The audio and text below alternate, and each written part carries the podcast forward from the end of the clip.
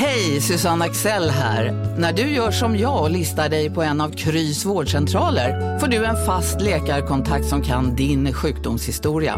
Du får träffa erfarna specialister, tillgång till lättakuten och så kan du chatta med vårdpersonalen. Så gör ditt viktigaste val idag, listar dig hos Kry.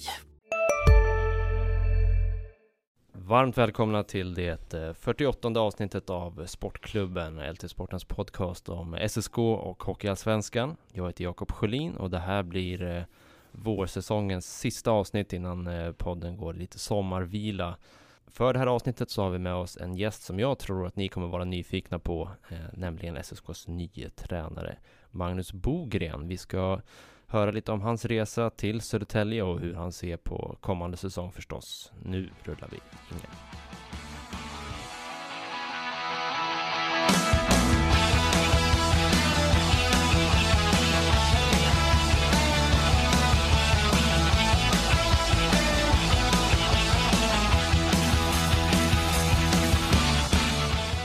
Men välkommen till podden Magnus, kul att ha dig här. Hur är läget? Tack så mycket. Jo, det är mycket bra. Det är det. Vad händer just nu så här eh, första tiden i juni, månadsskiftet? Ja, men den första tiden här för mig har ju varit mycket, nu har jag kommit från lite andra roller innan i och med att man har haft både sportchef och tränare. Va? Så att nu är det ju, har ju Emil den biten med sportchef och, och, och varva och sådär. Va? Men det är klart att vi har en dialog om det. Så, så dels är det ju det att vara delaktig i det jobbet. Sen är det mycket med eh, försäsong, det är um, spelsystem och ja, lägga upp träningar och, och, och följa sommarträningen med, med Grossa och, och så. Va? Så att um, det, dagarna rullar på verkligen, det gör de.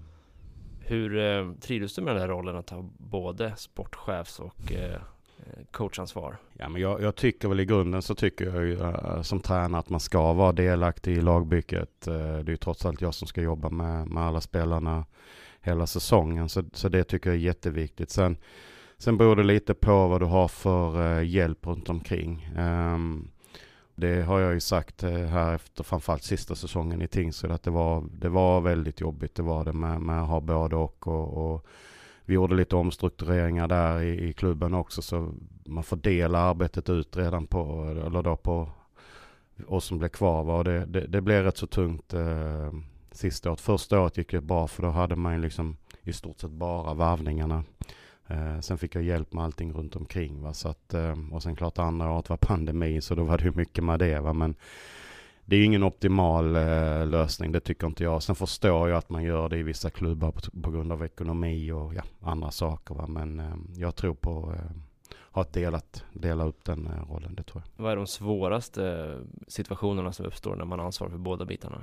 Ja men det, det är ju under säsong tycker jag eh, framförallt. Eh, ja även under försäsongen. Liksom, det är mycket, det är inte bara varva en spelare utan det är ju lägenheter. Det är mycket sådana saker som ska ordnas. Mycket pappersarbete runt omkring. Eh, men under säsong är det ju lite att jag kände väl lite framförallt på hösten här att, att tränarjobbet ibland man tappar lite i det i fokuset på det för det är så mycket annat runt omkring. Eh, du kanske ska liksom eh, ja, varva en spelare under säsongen va? Och, och, då blir det, tappar man kanske lite fokus på tränarjobbet för att du ska lägga det på det. Och, ja, sen har du mycket möten med, med ligan och annat va? och man är iväg eh, på konferenser och sådär. Va? Så att jag kände framförallt denna säsongen att på hösten blev tränardelen lite lidande. Det blev det. Det blev bättre och bättre ju längre säsongen gick som sportchef och tränare har man ju ibland olika perspektiv. Att en coach har hela tiden nästa match, nästa träning. Eh, Medan en sportchef ofta har ett längre perspektiv. Hur balanserar du de där? För ibland kan det ju vara så att sportchefen kanske gärna ser att man spelar en yngre, lite mindre färdig spelare. För att ta ett exempel. Medan en coach kanske vill vinna nästa match. Ja, men jag tyckte ändå jag kunde balansera det rätt så bra faktiskt. Ehm, när jag, hade, jag hade ju rätt så bra hjälp med både assisterande tränare och målvaktstränare egentligen alla tre åren som kunde liksom ändå vi hade ett väldigt bra samarbete där liksom att nu sa jag nu går jag kanske in, har lite tuffare dag idag för jag måste fixa det och så la man över ansvaret vilket jag tycker också är bra för då växer ju de också som, som ledare. Va? Men, så jag, jag, kände inte att just sånt var, var problemet utan det var, det var liksom mer att man när du har värvat laget och så ska gå in i tränarrollen då är, måste du kunna göra det fullt ut för att få ut max av det och då är det inte bra att ha den dubbla rollen. Framförallt till exempel som nu med transferfönstret här. Jag gick ju i telefon, liksom man hade telefonen vid örat hela tiden och så skulle du liksom prata med spelare och så ska du liksom eh, kanske är du vi, vi, vi iväg och reser. Jag vet vi var, vi var iväg eh, på roadtrip den, den, den eh, just vid det tillfället när, när det blev deadline och jag vet någon spelare sa efter dem de tyckte väl, jag får alltid frågat dem hur känner de det att ha en tränare som är både och. och många har inte sett det som ett problem. Men just vid det tillfället där så kände man liksom att, ja, som de sa, du hade telefonen i örat hela tiden. Och det tror inte jag är bra för det sänder lite fel signaler mot spelarna. Mm. Du var lite frånvarande den eh, resan? Jag ska inte säga jag var frånvarande men det blev liksom lite sådär. Så helt plötsligt så ringer det och så har man någonting, på, ett hugg kanske på gång och så ska man liksom är det match va? och det, det är absolut inte optimalt. Va? Så att det, jag tycker det är bättre som vi har det här nu med, med att Emil sköter det och, och så får jag fokusera på tränarbete. Hur fungerar dynamiken nu när ni äh, pratar om lagbygget och så? Hur, äh, hur mycket input har du?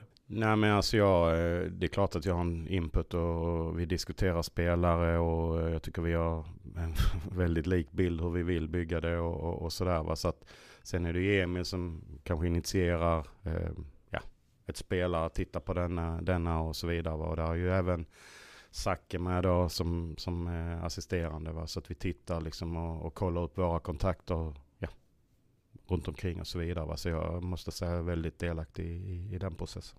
Har ni varit överens om allt hittills? ja, det har vi varit. Absolut. Jag tänkte att vi ska återkomma till eh, nästa säsongslag lite längre fram, men vi tänkte att vi vill börja med din egen eh, tränarbana och hockeybakgrund. Du, eh, du är ju från Skåne och vad jag kan förstå så spelade du ungdomshockey i Rögle. Det stämmer. Gjorde TV-pucken 87, men sen kan man inte hitta så mycket mer om, om din egen hockeykarriär. Vad, hur, vad hände där? Nej, vi kan ta den eh, kort för jag spelar inte så länge. Jag började faktiskt i, eh, i Jonstorp, eh, en liten förening utanför eh, eh, från Ängelholm då, som har fostrat väldigt många bra hockeyspelare genom åren. Flyttade till Ängelholm när jag skulle börja högstadiet. Eh, eh, min brorsa hade redan flyttat och börjat spela där.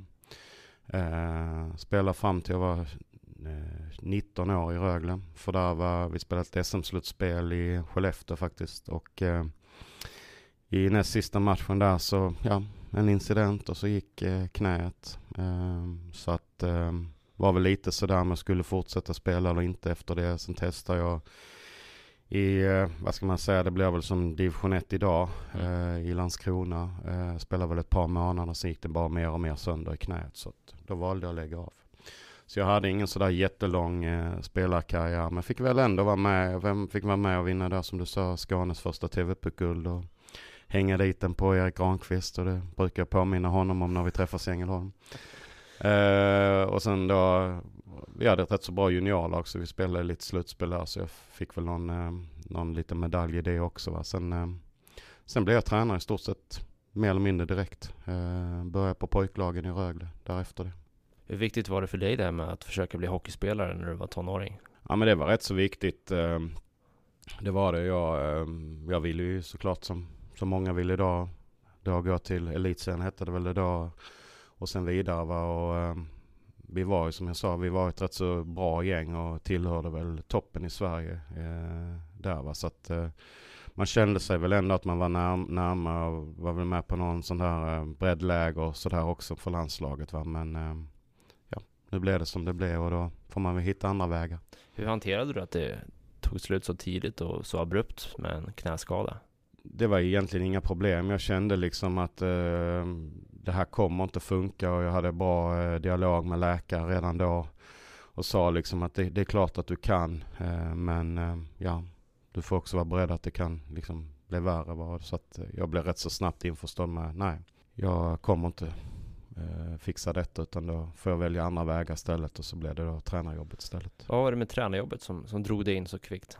Nej men jag ty, framförallt tyckte jag hockey var fan, det bästa man kunde göra och, och eh, jag fick ju kontakt av en gammal legendar i Rögle, Kent Sudden Bengtsson som var väldigt duktig ungdomstränare och som jag hade lärt känna lite på, eh, på sommarjobb faktiskt. Jag jobbade med honom en sommar och fick kontakt och han kände liksom att han behövde någon och hjälp och så att eh, och när jag kom, kom igång där med honom så kände jag det här är ju det här vill jag hålla på med och liksom ja, det var så jäkla kul faktiskt att, att jobba med även om inte de var mycket yngre än vad jag eller så var så, så nej det bara blev så det blev, blev liksom perfect match där och så det här ska jag testa.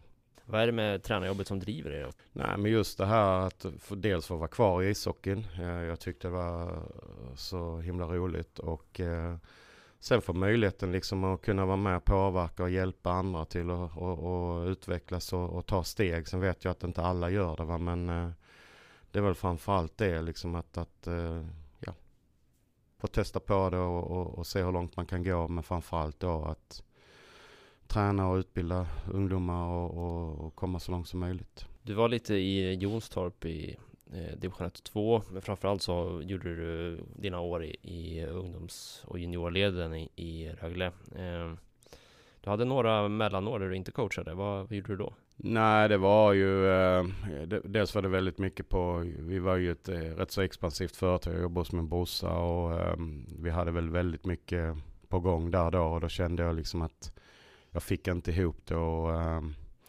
äh, satsa lite mer på det där då. Va? Och sen, ehm, så att det var väl egentligen det helt enkelt. Och, nej, sen, sen kom suget tillbaka då och vi fick det lite liksom, stabilisera i, i, i firm, firman och allting det där. Va? Så, ja, Vad var det för firma? Vi höll, höll på med eh, egentligen kontorsvaruhandeln, eh, så det var business to business. Men det var inte bara det, utan det var väldigt mycket annat också. Så att, eh, det var sälja varor. Mm. Um, så att det, det, var en spännande resa som, där jag verkligen tagit med mig mycket i just liksom hur bygga, bygga laget och så alltså bygga, liksom, få ihop laget, få ihop gruppen och, och, och sådär. Så att, eh, jag tyckte ändå jag har fått med mig väldigt mycket i i den resan ut i mitt eh, tränarliv sen. 2013, var det då det blev eh, hockeytränare på heltid när du klev upp i Rögles seniorlag? Nej, det började egentligen året innan för det var ju i samband med, med Björns eh, resa där med hans sjukdom och, och, och då, eh, då blev det lite omorganisation i eh, Rögle. Dan Tangnes gick upp i A-laget. Eh, Pelle Svensson då som var eh, junioransvarig och eh, Hagansvarig blev sportchef i Rögle och då öppnades det en lucka att jag kunde gå upp och då blev jag heltid på, på J18 och, och Hagansvarig där. Så att det var egentligen säsongen innan där. Sen, ehm, sen har det fortsatt. Hur var det att ta över 39 år gammal i det seniorlaget där nere i Ängelholm? kom in i oktober när Dan Tangnes fick sparken. Ja, för det första var det inte så kul. Alltså det var ju såklart kul, men det var inte roligt att Dan fick eh, gå. För vi var ju väldigt bra vänner och umgicks privat och sådär. Va? Så det, det är alltid tråkigt när en kompis får lämna. Va? Men det är en del av branschen tyvärr. Jag har ju själv fått vara med om det. Ja, men det var ju väldigt spännande och framförallt var jag väldigt smickrad att jag fick frågan. Eh, där och då. För man, jag kommer inte ihåg, men man låg väl i typ näst sist eller i botten. Va? Så att... Eh, det var ju ingen tvekan att hoppa på det där och då. Sen har jag väl funderat efterhand eh, om man skulle egentligen, eh, nu har det ändå gått rätt så bra tycker jag själv. Men eh, det, man hade kanske mått bra också gå tillbaka och tagit eh, en eh, annan väg för, för att komma hit för att få lite mer erfarenhet. Men, eh, men jag hade ju bra människor. Jag hade ju Masken då som eh, många känner till här i Södertälje som, som sportchef. Eh, jag eh, hade enormt stöd av honom. Gunnar Persson som hade en enorm erfarenhet. Så att, eh, Magnus Wenström som var målvaktstränare. Så alla de har ju varit med. Så jag fick ju en, en jättebra hjälp också på resan. Va? Men det, sen när man väl kommer in i det så, så visst är det skillnad att träna ett A-lag och träna ett juniorlag. Men, men mycket är väldigt likt också. Vad var de stora eh, skillnaderna? Förutom kanske uppmärksamheten? Ja men det var väl egentligen den. Eh, just med media och eh, Rögle var ju ett rätt så påpassat lag på den tiden också. Så att, eh, vilket de är fortfarande va. Men eh, där hade jag också väldigt bra hjälp av en, en, eh, en nära vän som, som jobbar på lokaltidningen där som stöttar mig och tipsar mig och, eh, och sådär va. Så att eh, det, det gick rätt så bra. Så du blev mediecoachad av lokaltidning kan man säga? Lite så.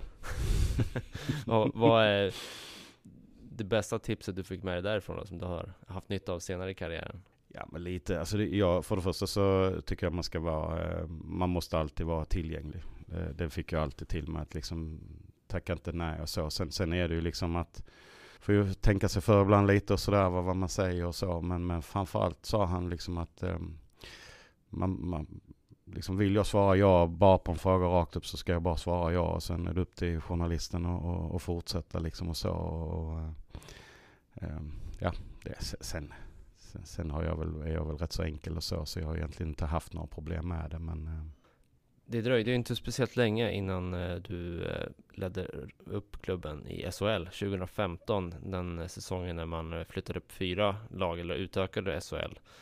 Då knep ni en, plats i högsta serien. Det var din andra säsong som headcoach. Hur lyckades du med det? Eller hur lyckades ni med det? Det är klart att eh, målsättningen blev ju direkt att, att när den chansen öppnades så skulle vi upp. Så var det bara liksom. Så dels hade vi ett väldigt bra lag, absolut. Men eh, det tog tid också. Och eh, det är klart att när man kom upp som ny där, eh, när hösten, det, flöt inte 100 procent. Jag tror aldrig vi var uppe i, kanske i början där, jag tror vi fick en lite taskig start. Jag vet att jag hade också, jag åkte på en, eh, eh, en, en, en sjukdom som gjorde att jag missade de första veckorna. Ehm, eller vissa egentligen en månad där. Eh, Missar träningsläger och lite sådär. va. Så att eh, det blir ingen perfect start heller riktigt eh, för mig där då. Men eh, det, jag kommer ihåg att hösten var rätt så upp och ner i vårt spel. Vi blandade och gav och det tog tid att sätta sakerna. Och jag vet vi fick kritik för det också. Liksom att ni, vi skulle vara topplag och vi skulle vara ett av två och vi skulle gå till hockeyallsvenska finalen. Och, vi missade och blev för bara fyra, eh, kommer jag ihåg. Och det var, det var lite så, så där man gick på stan och fick höra vad håller ni på med liksom typ. Jag vet vi tappade en match mot Västerås hemma. Jag tror vi ledde med 4-0 inför sista och tappade den eller 4-1 och så tappade den och då, då var det inte muntert kan jag säga. Eh, I Ängelholm. Så då fick man veta att man levde.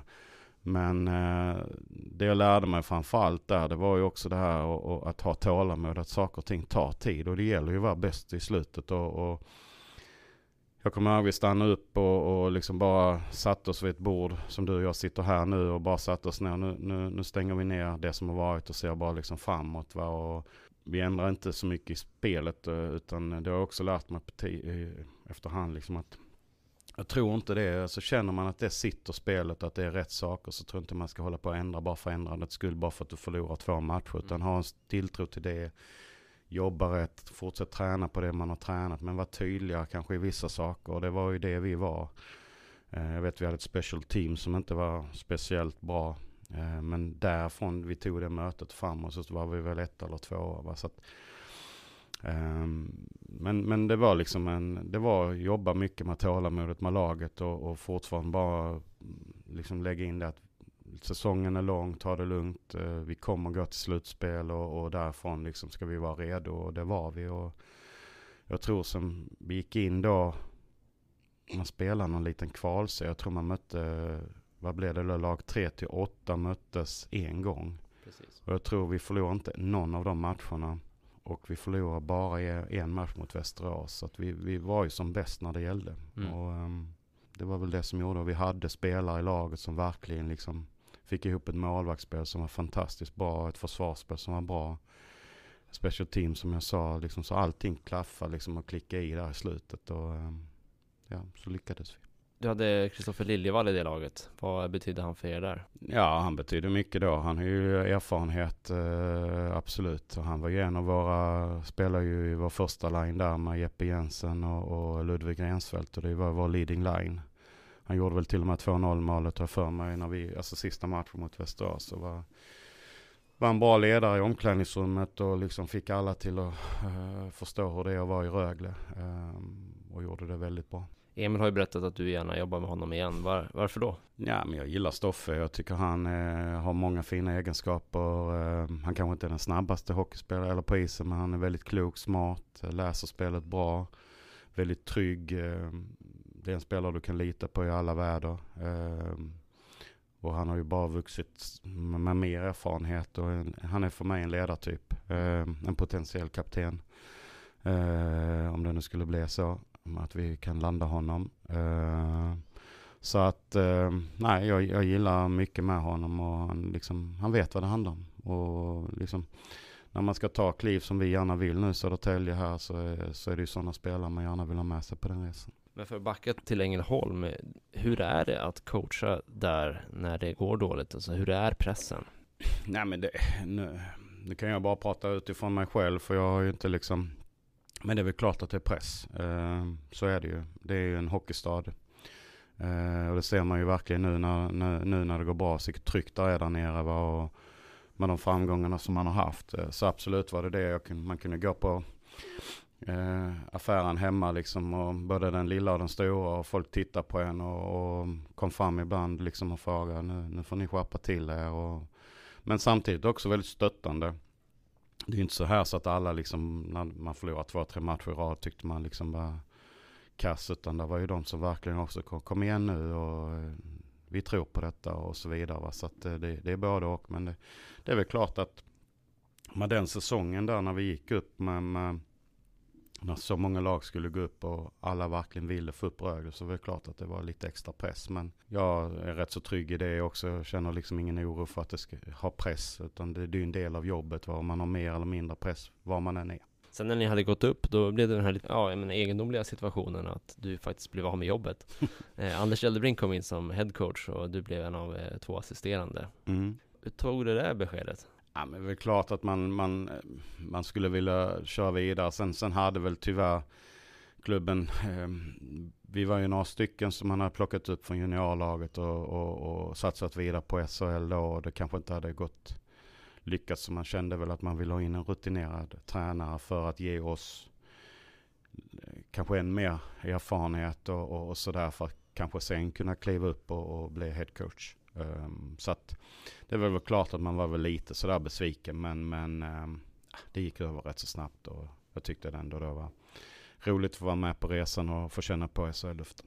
Hur var det att jobba med Eldebrink som coach? Ja, jag fick ju lära mig mycket kring eh, kring eh, lantliv och, och eh, sko, skog och jakt och, jakt och eh, vet vi satt någon bussresa så helt plötsligt så hör man lite ljud. Vi andra satt och kanske lyssnade på musik eller tittade på film tänkte vad är det för ljud? Ja, då sitter Elde och lyssnar på hur en orre låter eller en ren eller sådär för att lära sig känna djurljuden. Så att det var väl lite speciellt men framförallt så tyckte jag um, han hade ju en enorm erfarenhet och uh, ett enormt engagemang och driv. Det får man ju verkligen säga. Och så att jag, jag lärde mig mycket av honom. Uh, det gjorde Han var väl på det lite grann och undersökte ditt läge redan i vintras när SSK uh, hade tufft och letade efter tränarlösningar. Kan du berätta något om det? Nej, jag vill egentligen inte, inte ta någon kom kommentera det så. Vi har ju pratat hela tiden liksom om, om um, allt möjligt egentligen. Någon gång har vi absolut kommit in på hur SSKs eh, tränarsituation ser ut. Så är det va. Men eh, jag väl, han lyssnar väl av lite med min kontraktssituation och sådär för efter säsongen. Mer, mest va. Mm. Så att eh, det är väl mest det. Vi ska komma till det där. Vi biter oss fast lite i, i, eh, i Rögle och det som var tidigare. Du, du lämnade sen för, du fick gå från jobbet 2017 när man bytte assisterande och Eldebrink fick väl också sparken om jag minns rätt? Ja, inte där och då, utan där och då var det jag och Micke Gartner mm. som är tränare i Kristianstad som fick lämna. Eh, och sen så, för, Elde hade ju skrivit nytt kontrakt upp på hösten där. Okay. Eh, sen körde han väl vidare. Sen säsongen efter, har jag för mig, han eh, lämnade tror jag. Så man bytte tränarstaben runt Eldebrink då. Ja. Eh, fick du en liten eh, viloperiod och sen säsongen efter så flyttade du till Danmark. Det stämmer. Eh, kom tillbaka till, till Sverige. Har du också valt att bli egen? Då är det viktigt att skaffa en bra företagsförsäkring. Hos oss är alla småföretag stora och inga frågor för små. Swedeas företagsförsäkring är anpassad för mindre företag och täcker även sånt som din hemförsäkring inte täcker. Gå in på swedea.se företag och jämför själv. Hej, Synoptik här. Hos oss får du hjälp med att ta hand om din ögonhälsa. Med vår synundersökning kan vi upptäcka både synförändringar och tecken på vanliga ögonsjukdomar. Boka tid på synoptik.se. Tingsryd var där i, i tre säsonger. Eh, jag hittade en krönika från eh, Smålandsposten där, där eh, på för, för, din första försäsong i Tingsryd där Daniel Enestubbe skrev att kan det se för bra ut? han tyckte att du tog med dig mycket Rögle-koncept i spelet. Kan du själv känna att du har tagit med dig liksom delar av, Rögle-hockeyn i, i ditt ledarskap och din filosofi? Ja, det har jag absolut gjort eh, som vi spelar där och då. Eh, det har jag. Sen är det ju lite sådär att man, man får ju också lite anpassa. Jag, jag, jag har väl en tro på, på spel och så vidare va, som, som jag gärna vill. Men, men samtidigt så får man inte vara rädd heller för liksom, det handlar ju till syvende och sist om att vinna hockeymatcher. Det ville väl jag implementera i, i Tingsryd och försöka spela en lite mer eh, vad ska man säga, offensiv hockey. Eh, försöka spela mer hockey. Eh, sant att de gjorde det innan. Men så, så ville jag. Tingsryd hade väldigt lite defensivt eh, rykte när jag kom in. Eh, så det var väl det och det var ju Larry väldigt glad för vet jag när vi pratade. För det ville ju han också va, och försökte implementera det. Va. Sen, sen är det ju så, vet jag väl också under mina år här. Jag vet det var en ett, ett uttalande efter var väl andra säsongen att vi var mot ett lag eh, med en tränare som tyckte vi var superdefensiva. Och sen har, vi, har jag väl fått leva lite med det tyvärr.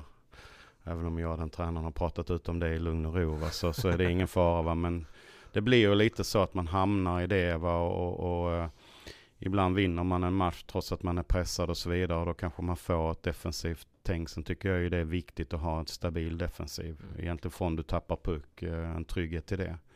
Men det är väl klart att jag har försökt implementera den farten och intensiteten vi spelar med i Rögle. Men du tycker du har lite oförtjänt rykte som defensiv coach? Ja det, det, tycker jag faktiskt. För tittar man på framförallt min andra säsong i Tingsryd så jag menar titta bara på spelare, hur de eh, utvecklades och poäng de gjorde och jag tror vi var topp, bland toppen i, i, ligan på att göra flest mål och, och sådär. Så då, då, tycker inte jag man kan vara, vara eh, för defensiv om man ska göra mycket mål. Så att, ehm, det, det håller jag inte riktigt med. Men, men sen är det som jag sagt att vi i den här ligan möter man väldigt bra lag och ibland har man inte den dagen och då måste man klara av att ställa om och ibland blir man pressad och pressad och pressad och, då kan man uppleva det som att man är väldigt defensivt och så vinner man kanske med 2-1 eller sådär va.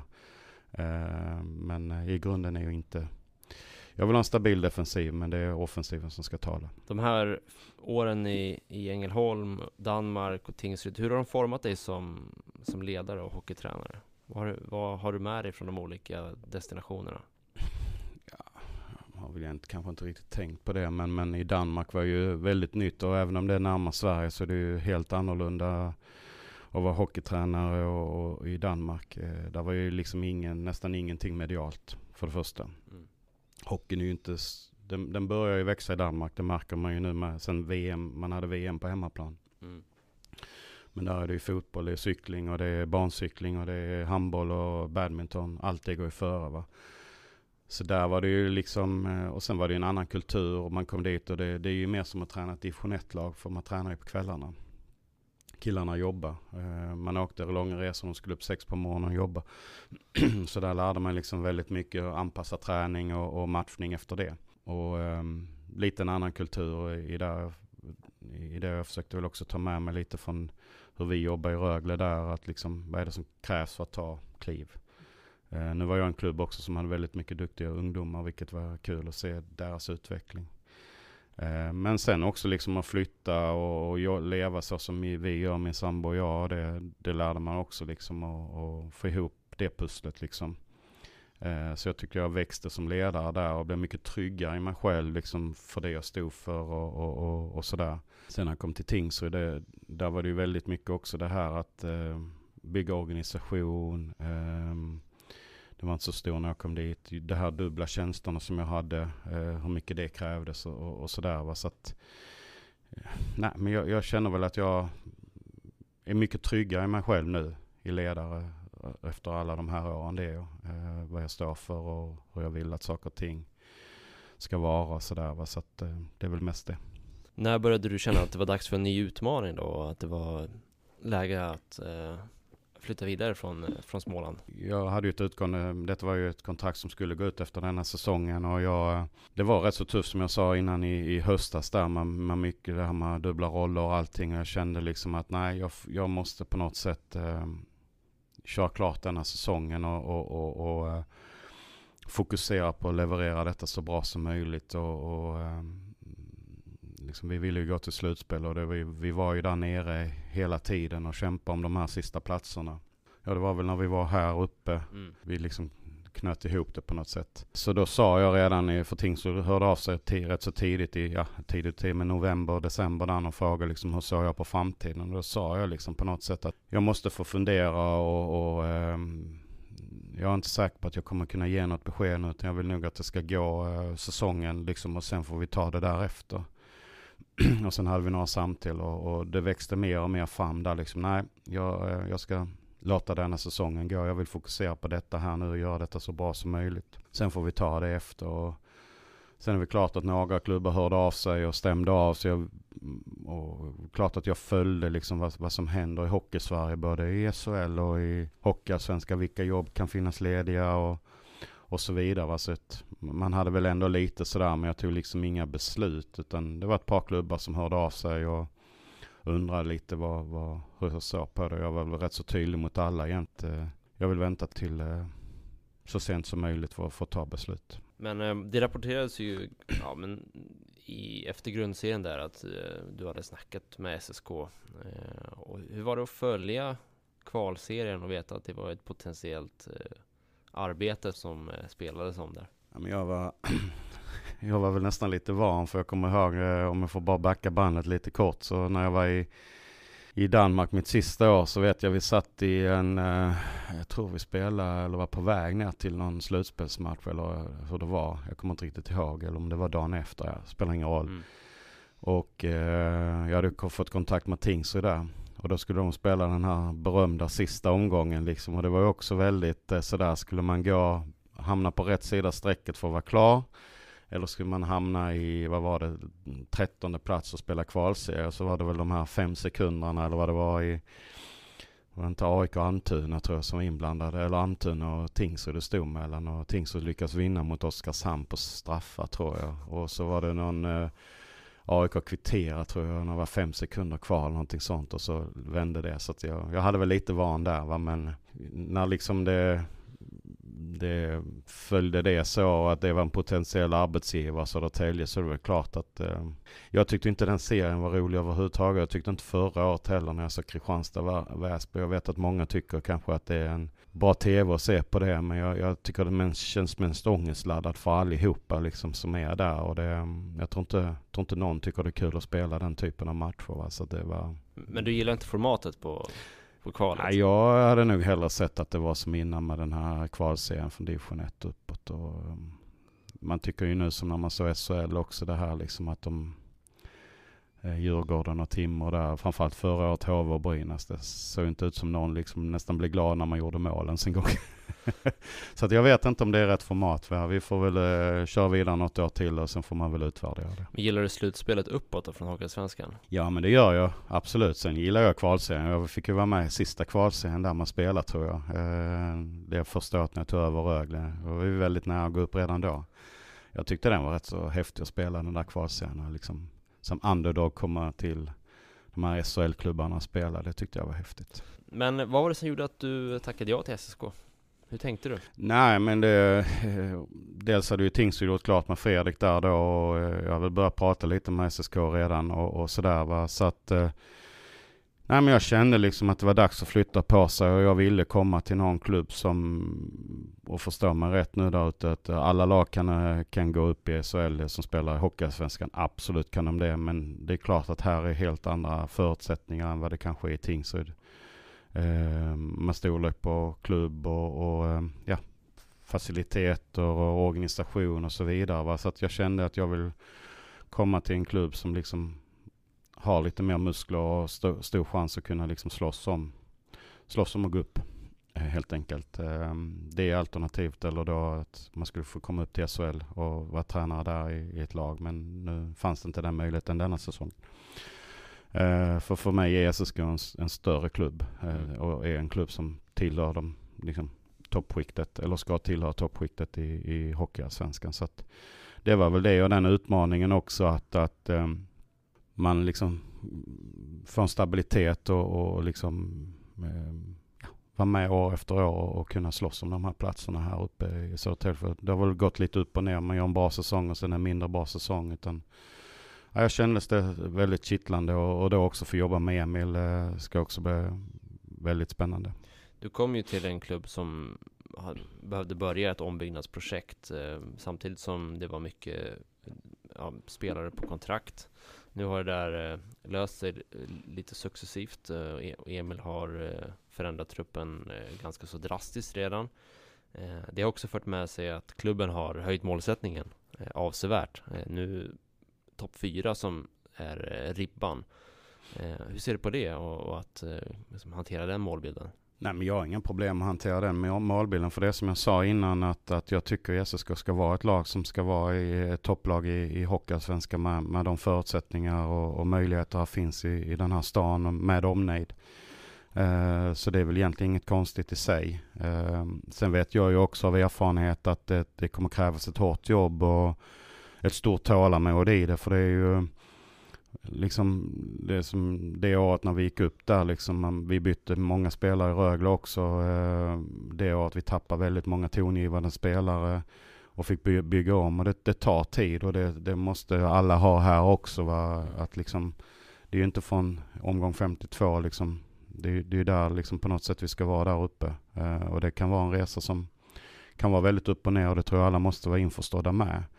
Eh, men jag menar det jag har inga problem med det, det alls. Utan, eh, och det vet jag om att det är viljan och, och, och eh, att man mm, liksom från alla runt SSK, i och, i och runt SSK, att, att man vill ju vara där uppe. Va? Så att det, det var jag fullt medveten om också när jag skrev på.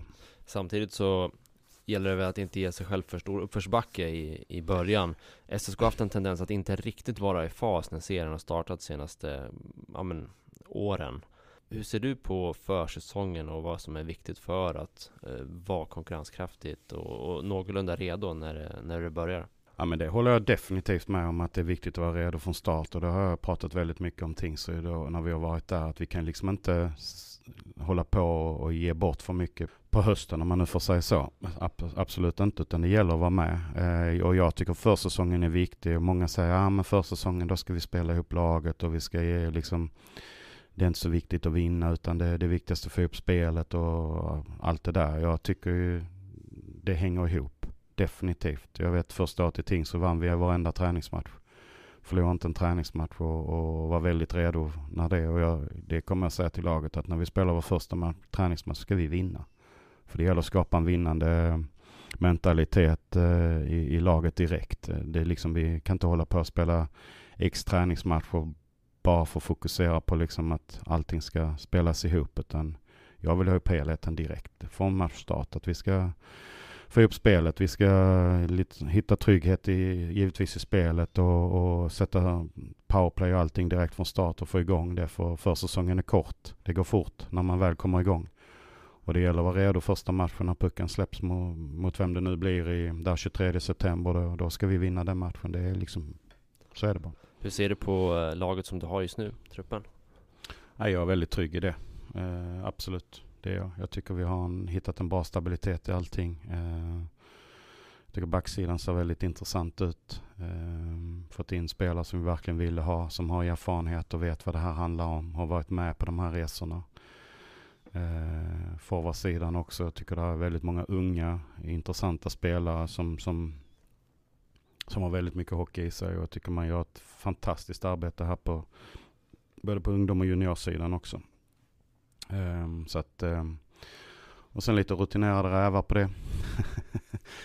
Någon lite äldre kille där som, som absolut ehm, kommer hjälpa detta laget också till att ta uh, större kliv. Det, så att jag, nej, jag känner mig väldigt trygg där vi är nu och i de tankar vi har uh, runt laget också. Hur ser du på att samarbeta med eh, eller coacha Linus Videll? Vad förväntar du dig av honom och vad tror du att du kan få ut av, eh, av honom? Ja, dels eh, absolut ska vi få ut, alltså om man börjar med hockeyspelarna, så jag tycker han har väldigt många fina grejer i sitt, sitt spel. Han är stor, han är bra med puck, han har ett fint skott, är skicklig, bra i special teams eller powerplay framför allt. Ehm, jag tycker han har fina egenskaper, ledaregenskaper och hjälpa de yngre killarna och förklara kanske lite för dem vad, vad är det som gäller för att komma dit. För han har ju ändå, han har ju en väldigt fin karriär. Eh, det har han. Va? Så att, eh, jag ser fram emot enormt att jobba med Linus och pratat rätt mycket med honom. Och, och um, han har en enorm eh, vilja och, och driv för att göra det här bra. Och det, det är jag övertygad om att han kommer att göra också. Hockey är ju en väldigt kollektiv sport. Eh, samtidigt så finns det ju individer i alla lag. Hur, eh, vad har du för approach när det kommer till att, att hantera, vad ska man säga, stjärnspelare? Det kanske inte varit så många av dem i, i Tingsryd och så genom åren, men du, i Rögle hade du profilerade spelare. Hur, hur ser du på det liksom, kontra gruppen? Nej, alltså jag har inga, alltså på något sätt för mig är, det, är ju alla lika, lika. Jag menar, när vi startar här när alla är på plats och, och i, i, augusti så är det ju liksom ett vitt papper. Och det är upp, för, det är upp till var och en att fylla i liksom eh, det även om vi har en, kommer ha en plan liksom vilka vi tror ska spela var och, och så vidare. Va? Men eh, det är bara upp och visa och jag menar är det en stjärnspelare som inte levererar eller, eller så så får ju den också vara införstådd med att man kanske får spela lite mindre eller, eller så. Det tycker inte jag är några konstigheter. Det viktigaste är att man liksom kan förklara det om man behöver det. Ibland behöver man inte göra det utan de, är, de kanske till och med är så pass rutinerade så de förstår att nej idag hade jag inte dagen så jag förstår liksom att jag inte fick, fick spela. Sen tycker jag det är bra med, med de här spelarna för att man kan även använda dem för de har en enorm erfarenhet från sin tidigare som liksom ibland man kan ta hjälp av. Jag, jag tycker det är väldigt viktigt och jag har liksom ingen prestige i saker utan jag ehm, jag tycker om att ha människor runt omkring mig som vill vara delaktiga och vill vara med och kunna påverka och, och så. Va? Sen, sen, sen om vi hamnar i en diskussion eller tar ett beslut så är det ju jag som tar det sista beslutet. Så är det. Va? Så att de ska få, såklart förstå också att de, de är, har ingen gräddfil bara för man har varit en stjärnspelare eller är en stjärnspelare. Utan alla måste jobba lika hårt och, och göra sakerna vi pratar om. Mm. Men samtidigt också kunna använda dem utifrån deras erfarenhet. Det tror jag är viktigt. Med det ni har på papper nu, vilken hockey ser du att eh, SSK ska kunna spela? Ja, men eh, vi ska absolut se till att ha en stabil eh, spelet utan puck, eller från vi tappar puck. Att ha en stabilitet i det så alla vet vad vi gör och eh, är stabila där. Eh, kan inte släppa in hur mycket mål som helst eh, i den. Det, det, går liksom inte. Utan där, där, där, ska vi absolut hitta en trygghet. Sen vill vi ju vara ett spelande lag och, och spela en offensiv hockey med fart och intensitet. Eh, jag vill ha ett lag som åker skridskor eh, och är beredda att jobba hårt. Men jag tycker vi har skickligheten för att kunna vara ett spelförande lag. Hur viktigt är det då? Att eh, driva matcherna tycker du? Nej men jag tycker det, det är väl bra. kan man ha pucken så släpper man inte till någonting. Va? Så att, kan man det. Va? Sen, sen, sen måste man ju klara av att göra både och. Men det är klart att vi vill vara ett spelförande lag. Om du tittar på Hockeyallsvenskan som den börjar arta sig? Vilka, vilka lag eh, tycker du ser starka ut? Ja, nu får man ju gå på pappret va, men det är väl klart att eh, nu är det många lag som inte har presenterat så mycket spelare heller riktigt ännu. Um, och det kommer alltid vara någon som överraskar, vilket jag tycker är så häftigt i den här ligan.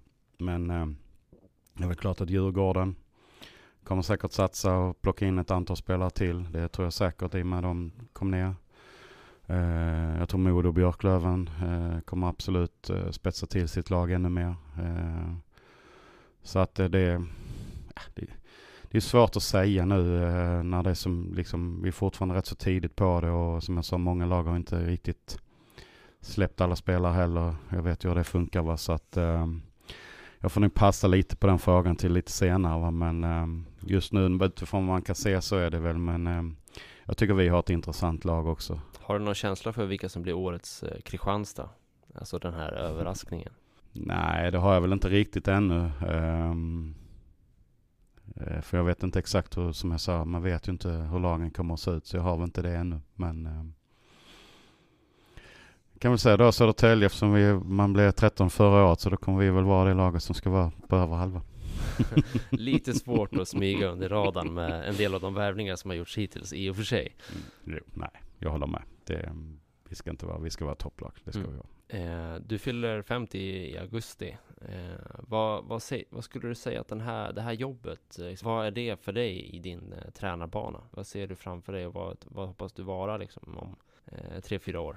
Ja, jag hoppas kunna vara i SHL med Södertälje. Det är ju en anledning alltså, till att man har, har, tagit det jobbet. Sen, sen vet jag också att det, det gäller att få allting till att stämma när man ska, ska göra det. Men det som jag sa, här finns ju förutsättningar och möjligheterna till att, att verkligen gå upp till SHL. Va? Sen om man gör det år ett eller år två eller år tre, det, det får ju vi se. Va? Men, men den möjligheten finns. Men det är väl klart att SHL eh, skulle varit kul att vara med och, och träna. Va? Sen, sen har jag en liten sån där dröm och, och eh, eftersom jag känner några tränare som har åkt lite söderut i Schweiz bland annat och berättar hur det är där nere och jag har varit ett par gånger på träningsläger och sett hur fint det är och så vidare. Så det, det hade ju också varit liksom en, det är väl en sån liten dröm jag har också, kunna kanske åka ner där och, och, och få coacha också. Va? Så att, eh, men vi får se. Först och främst är det Södertälje som gäller. Ja, vi ska som sagt gå och ta sommarledigt med podden här efter, efter den här intervjun. Hur eh, ser din sommarledighet ut? Ja, det kommer väl bli lite, någon liten resa eh, i och med att man fyller då, alltså ska göra det. Eh, sen bara liksom får dagarna komma. Eh, kan nog bli en liten golfrunda också, va? men framförallt vara med familjen och må bra och ha, det, ha en skön sommar och vi har det rätt så fint nere i södra där delen och, och kunna göra lite trips uh, ut och åka till Danmark och lite sådana grejer kanske. Men det blir vad det blir. Och, men framförallt är det ju samla energi och, och kraft till, till uh, sen när vi ska starta upp här. Går det för dig att stänga av helt? Uh, eller finns det med där att du ska börja leda ett nytt lag på is i augusti?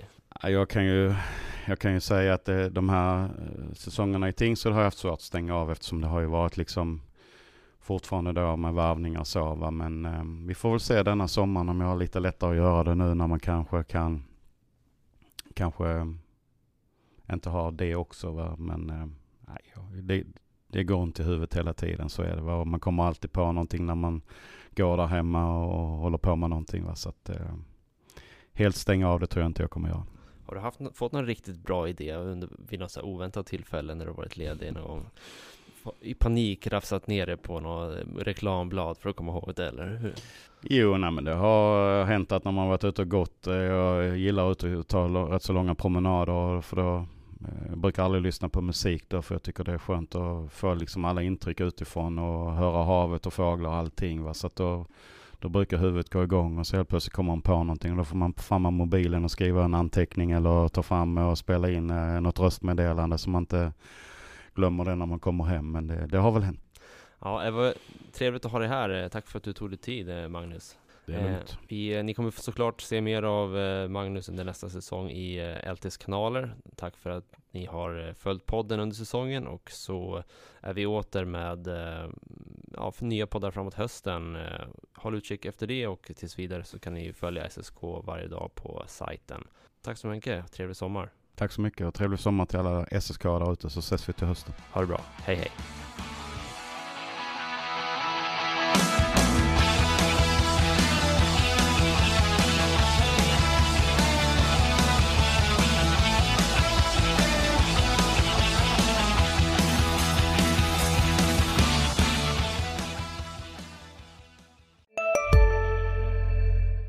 Välkommen till Maccafé på utvalda McDonalds restauranger med Baristakaffe till rimligt pris. Vad sägs om en latte eller cappuccino för bara 35 kronor? Alltid gjorda av våra utbildade baristor. En nyhet. Nu kan du teckna livförsäkring hos Trygg-Hansa. Den ger dina nära ersättning som kan användas på det sätt som hjälper bäst. En försäkring för dig och till de som älskar dig. Läs mer och teckna på trygghansa.se. Trygg Hansa, trygghet för livet.